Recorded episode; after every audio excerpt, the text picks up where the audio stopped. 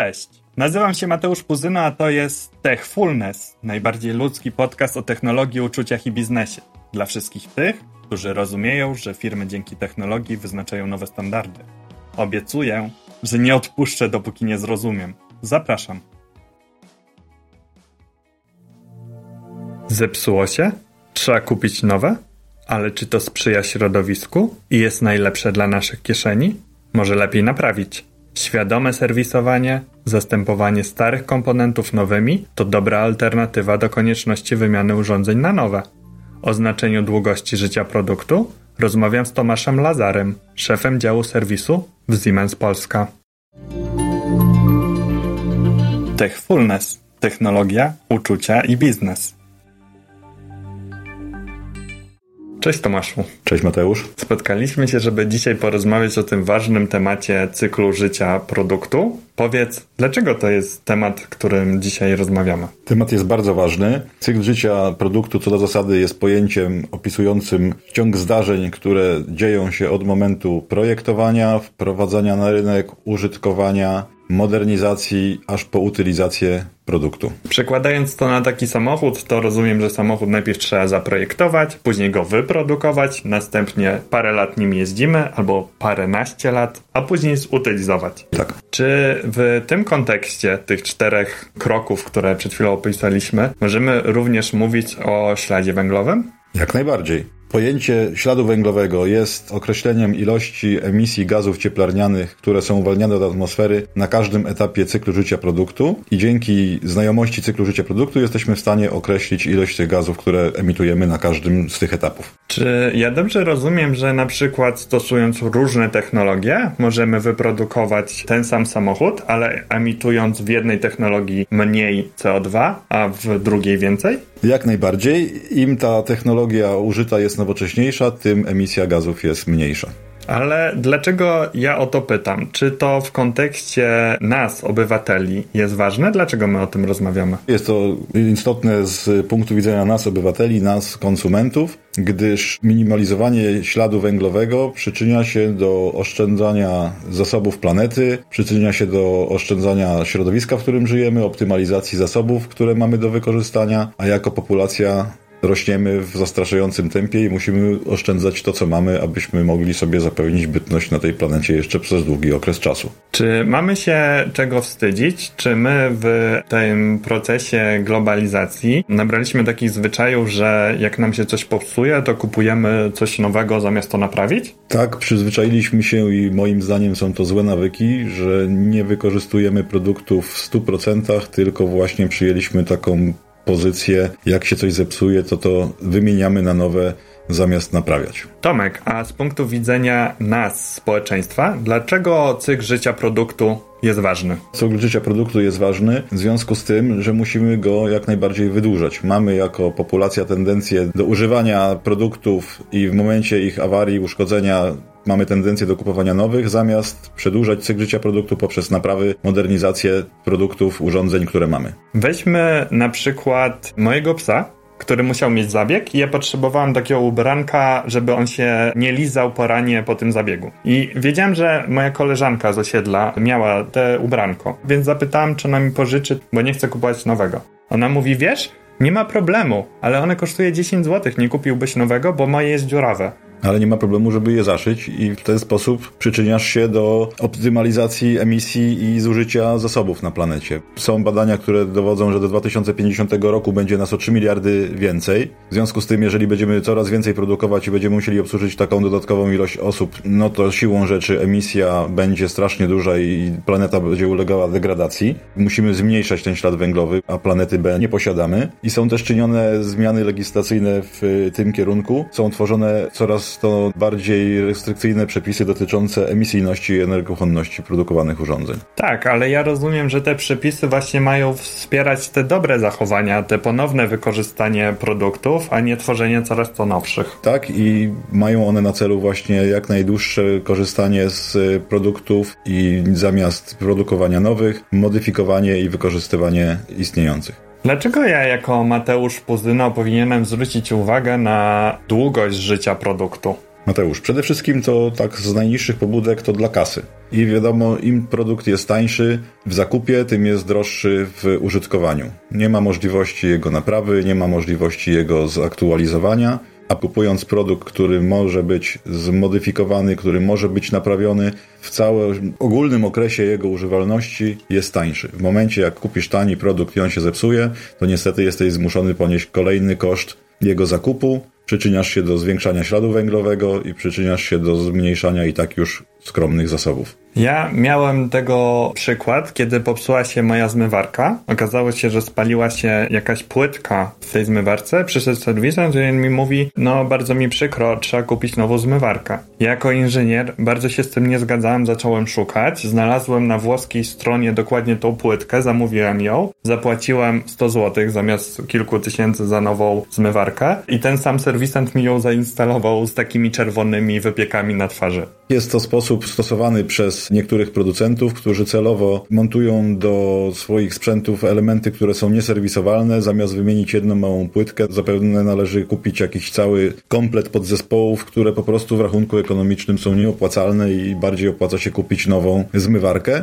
Ale zmiana przepisów, która jest w tej chwili prowadzona, wymaga na producentach maksymalne wydłużanie cyklu życia produktu. Sam słyszałem w telewizji niedawno reklamę jednego z wiodących producentów sprzętu AGD, że gwarantuje on użytkowanie swojego sprzętu przez minimum 20 lat, więc jest jakieś światełko w tunelu w tym zakresie. No właśnie, bo do tej pory mieliśmy taką tendencję projektowania jakichś urządzeń czy technologii na daną cykl żywotności. Mam tu na myśli na przykład pralkę, która może wykonać 10 tysięcy prań, a okazuje się, że dzisiaj użytkownicy, klienci zwracają uwagę, no właśnie, na ile prań ta pralka im pozwoli. Kiedy oni będą musieli kupić nową i to jest jeden z parametrów, na który coraz bardziej zwracamy uwagę. Tak i dlatego między innymi rozmawiamy dzisiaj o cyklu życia produktu, bo istotą tych wszystkich przepisów i tej całej legislacji jest maksymalne wydłużenie tego cyklu, który nazywamy użytkowaniem. W momencie, jeżeli pralka ulegnie uszkodzeniu, powinna ona być naprawialna niskim kosztem, producent powinien zapewnić części zamienne i gwarantować użytkowanie sprzętu. W przypadku sprzętu AGD jest to minimum 10 lat.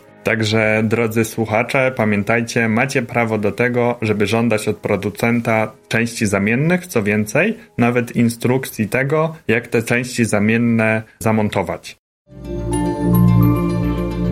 Techfulness. Technologia, uczucia i biznes. Przejdźmy może do biznesu i do producentów.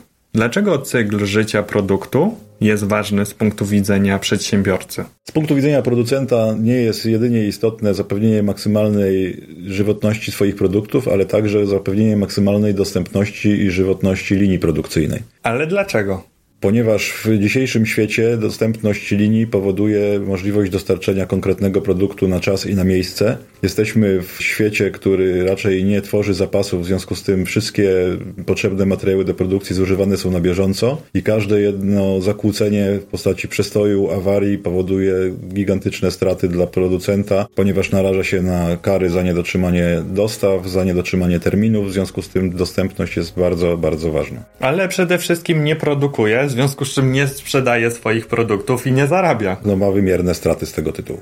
Czy technologie mogą jakoś wspierać takiego producenta? Nowoczesne technologie polegające na dostępie do danych, na analizie danych pozwalają tworzyć systemy obsługi prewencyjnej polegającej na planowanych przeglądach, serwisach krytycznych z punktu widzenia działania linii elementów. Analiza danych, dostęp do tych danych pozwala nam również tworzyć algorytmy dotyczące predykcji, czyli jesteśmy w stanie przewidywać awarie, uszkodzenia, zanim one się pojawią, na podstawie analizy danych, na podstawie obserwowania parametrów pracy instalacji i w momencie, jeżeli one są poza tolerancją, wiemy, że coś się zadzieje i jesteśmy w stanie zadziałać przed awarią. Chcesz mi powiedzieć, że taki producent, gromadząc dane ze swojej produkcji, może na podstawie tych danych zdiagnozować awarię, zanim jeszcze do niej dojdzie? Nie na podstawie gromadzenia danych, ale na podstawie ich analizy i wyciągania właściwych wniosków. Tomek, jak jeszcze technologie mogą wspierać takiego przedsiębiorcę? no, pozwalają na przykład na dostosowanie możliwości linii produkcyjnej do aktualnych potrzeb. Jeżeli jest duże zapotrzebowanie na produkty, jeżeli trzeba w krótkim czasie wyprodukować dużą ilość, jesteśmy w stanie tak zoptymalizować linię produkcyjną, żeby ona wytwarzała jak największą ilość produktów. Masz tu na myśli na przykład takiego producenta żywności, który w okresie świąt ma duże zapotrzebowanie na swoje produkty, patrz na przykład majonez. Majonez jest jak najbardziej dobrym przykładem. Są okresy w roku, na przykład przed świętami Wielkiej Nocy, gdzie zapotrzebowanie na ten majonez rośnie. Stąd producenci majonezu pracują na 120% swoich wydajności, żeby tą potrzebę posiadania majonezu w każdym domu zaspokoić. Rozumiem, że święta minęły. Sprzedaż tego majonezu zaczyna nam trochę spadać. Wraca do tego naturalnego poziomu sprzedaży i ten producent może zmodyfikować swoją produkcję w ten sposób, żeby ona na przykład produkowała na 80% swojej wydajności. Jest w stanie zmodyfikować linię w ten sposób, żeby pokrywała aktualne zapotrzebowanie i nie wykorzystywała, nie zużywała niepotrzebnie zasobów, czy energii, czy produktów. A patrząc na taką linię produkcyjną i na przepisy, o których już wcześniej wspomnieliśmy, czy możliwe jest dostosowanie tej linii do aktualnych przepisów prawa, norm? Jest to 1:1 moment, w którym jesteśmy w stanie wydłużyć cykl życia tej instalacji, ponieważ zapewnienie zgodności z aktualnymi przepisami i normami jest warunkiem koniecznym do prowadzenia produkcji i możliwość dostosowania posiadanego parku maszynowego, posiadanych linii produkcyjnych do aktualnych wymogów zapewnia długotrwałe działanie tej linii bez konieczności nakładów inwestycyjnych w postaci kupowania nowych maszyn. Czy podobnie jak Mateusz Puzyno powinien zwracać uwagę na taki wskaźnik jak długość życia produktów, producent, ten właściciel linii produkcyjnej, powinien zwrócić uwagę, jak długo możemy zapewnić serwis jego maszyn, które kupuje? Dokładnie, Mateusz, i tobie, i przedsiębiorcy zależy na tym, żeby linia czy produkt, który użytkujesz, był maksymalnie dostępny i jak najdłużej używalny. Ale dlaczego? Dlatego, że wiąże się to z total cost of ownership, czyli kosztami całkowitego posiadania, które z perspektywy i przedsiębiorcy, i ciebie jako użytkownika powinny być jak najniższe. Chcesz mi powiedzieć, że powinniśmy zwrócić uwagę już nie tylko na tę żywotność, na to, czy mamy dostępne te części zamienne, ale również na koszt serwisu tego parku maszynowego? Oczywiście, że tak. Im dłuższe użytkowanie produktu, tym total cost of ownership jest niższy. Rozumiem już, że producentowi zależy na tym, żeby jego linia działała jak najdłużej, była niezawodna, co więcej ekologiczna, zużywała mało energii. Czy możliwa jest modernizacja takiej linii produkcyjnej? Tak, modernizacja jest jednym ze sposobów na wydłużenie cyklu życia produktu, w tym konkretnym przypadku linii produkcyjnej, i w ramach modernizacji jesteśmy w stanie wymienić komponenty na linii produkcyjnej w zależności od tego, jaka jest aktualna potrzeba producenta. Jestem przekonany, jestem przedsiębiorcą i chcę dokonać modernizacji mojej linii produkcyjnej. Od czego zacząć? Mateusz, zaczynamy od audytu. Wchodzimy na linię i sprawdzamy komponenty na niej zainstalowane. Wynikiem audytu jest informacja, że część komponentów jest serwisowalna, nie musimy się nimi martwić. Część komponentów straci wsparcie serwisowe w krótkim okresie czasu, w związku z tym musisz pomyśleć o zakupie części zamiennych, myśleć o modernizacji i planowaniu remontów, i część tej instalacji wymaga pilnego zmodernizowania, ponieważ wsparcie serwisowe jest zakończone albo jest zaraz przed momentem zakończenia. Jaka jest przewaga takiego podejścia? Przed takim podejściem reagujemy na awarię. Modernizacja ma tą zaletę, że wydłużasz cykl życia instalacji, modernizujesz maszyny, unowocześniasz zainstalowaną bazę bez konieczności ponoszenia inwestycji w postaci zakupu nowych urządzeń i maszyn. I czy dodatkowo jest to przewidywalne, czyli wiemy, kiedy będą te cykle modernizacyjne, w związku z czym możemy zaplanować tę produkcję, o której rozmawialiśmy wcześniej? Wyniki audytu pozwolą przedsiębiorcy zaplanowanie niezbędnych czynności serwisowych, wyeliminują zaskoczenie koniecznością poczynienia dużych inwestycji na remonty i pozwolą zaplanować plan inwestycyjny z odpowiednim wyprzedzeniem, aby móc się do niego odpowiednio przygotować. Czy my mamy jakieś przykłady realizacji takich modernizacji? Jeżeli chodzi o przykłady modernizacji, warto wspomnieć 2 przykłady. Pierwszy to klient z branży automotive, gdzie dokonaliśmy modernizacji linii produkcyjnej polegającej na dostosowaniu parku maszynowego do aktualnych wymagań środowiskowych. Pozwoliło to klientowi uniknąć inwestycji w postaci kupowania nowych maszyn i zapewniło ciągłość produkcji. Drugim przykładem jest producent płyt wiórowych, gdzie dokonaliśmy modernizacji maszyny polegającej na zwiększeniu jej wydajności. Dzięki modernizacji klient jest w stanie produkować większą ilość płyt wiórowych przy znacznie mniejszym zużyciu mediów. Powiedz, jak długo współpracujemy z klientami?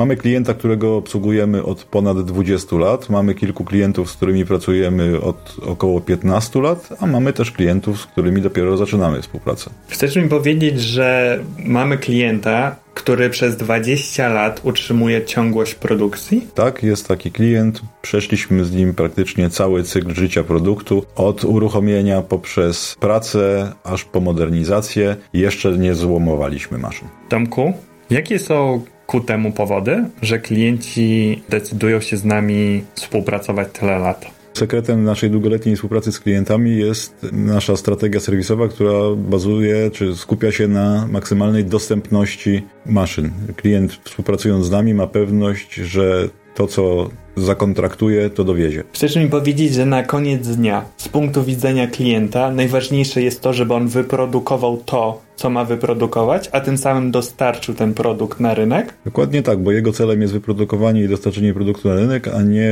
wypełnianie skomplikowanych procedur serwisowych. Techfulness. Technologia, uczucia i biznes. Przejdźmy może teraz do Tomka prywatnie. Wiem, że już od ponad 3 lat jesteś właścicielem roweru elektrycznego górskiego. Powiedz coś więcej. Dokładnie tak. Z racji miejsca, w którym mieszkam, Bielska-Białej, i dostępu do ścieżek enduro, rozwijam pasję w postaci jazdy na rowerze górskim. Bielsko jest stolicą sportów rowerowych. Trasy są podzielone ze względu na stopnie trudności: zielone, niebieskie, czerwone. Ja jestem jeszcze na etapie koloru zielonego, czyli początkujący. Zaczynam wjeżdżać na ścieżki niebieskie. Rozwijam umiejętności i mam nadzieję, że w niedalekiej przyszłości, w perspektywie roku, maksymalnie 2, będę w stanie przejechać także ścieżki czerwone. Czy przy takich wyprawach ważny jest sprzęt? Sprzęt jest bardzo ważny. W przypadku rowerów górskich trasy liczą po 15-20 km. Mówimy o przewyższeniach rzędu 1000-1200 metrów. W związku z tym sprzęt musi być sprawny. Rower mój wyposażony jest w pełne zawieszenie, amortyzowaną sztycę i niezwykle istotna jest sprawność tego sprzętu. W związku z tym jest rower mój regularnie serwisowany. Zaczynam sezon i kończę sezon od wizyty w serwisie. Wszystkie niezbędne komponenty są wymieniane, regulowane, co zapewnia mi bezawaryjne użytkowanie tego sprzętu i pozwala cieszyć się urokami spędzania czasu w górach, a nie czekania w poczekalni serwisu. Może właśnie powinienem wziąć przykład z ciebie, ponieważ ja ostatnio pojechałem na taką wyprawę na koniec Helu. Zaczynałem w Gdyni, no i nie wziąłem żadnej dętki ze sobą. I skończyło się tym, że musiałem 20 km prowadzić ten rower do najbliższego punktu serwisowego. Przede wszystkim zawiodła część prewencyjna, ponieważ każdy doświadczony rowerzysta powinien mieć ze sobą zestaw niezbędnych części zamiennych w postaci chociażby dętki. Co więcej, okazało się, że wszyscy rowerzyści mają pompkę do wentylów samochodowych, a ja miałem ten sportowy i żadna nie pasowała. Kwestia doboru sprzętu. Są w sklepach dostępne pompki, które mają uniwersalną końcówkę i są w stanie napompować każde koło. Także moi drodzy, weźcie ze sobą dętkę i pompkę z odpowiednią końcówką przed taką wyprawą. Tomku, zawsze na koniec naszego spotkania proszę gości o taką puentę, takie podsumowanie Tomasza Lazara. Przede wszystkim zachęcam wszystkich do podejmowania świadomych decyzji zakupowych. Nie zawsze tani produkt oznacza, że będzie tani w użytkowaniu, więc zwracam uwagę na wspomniany total cost of ownership. Jeżeli chodzi o stare pożekadło, lepiej zapobiegać niż leczyć, też warto mieć je z tyłu głowy i przypominam o całości działań prewencyjnych. I na koniec rada osobista. Na następną wycieczkę rowerową, Mateusz, zalecam wzięcie zapasowej dętki, żeby nie było niespodzianek. Wezmę. Dziękuję, Tomku, że zgodziłeś się być gościem naszego programu. Dzięki bardzo.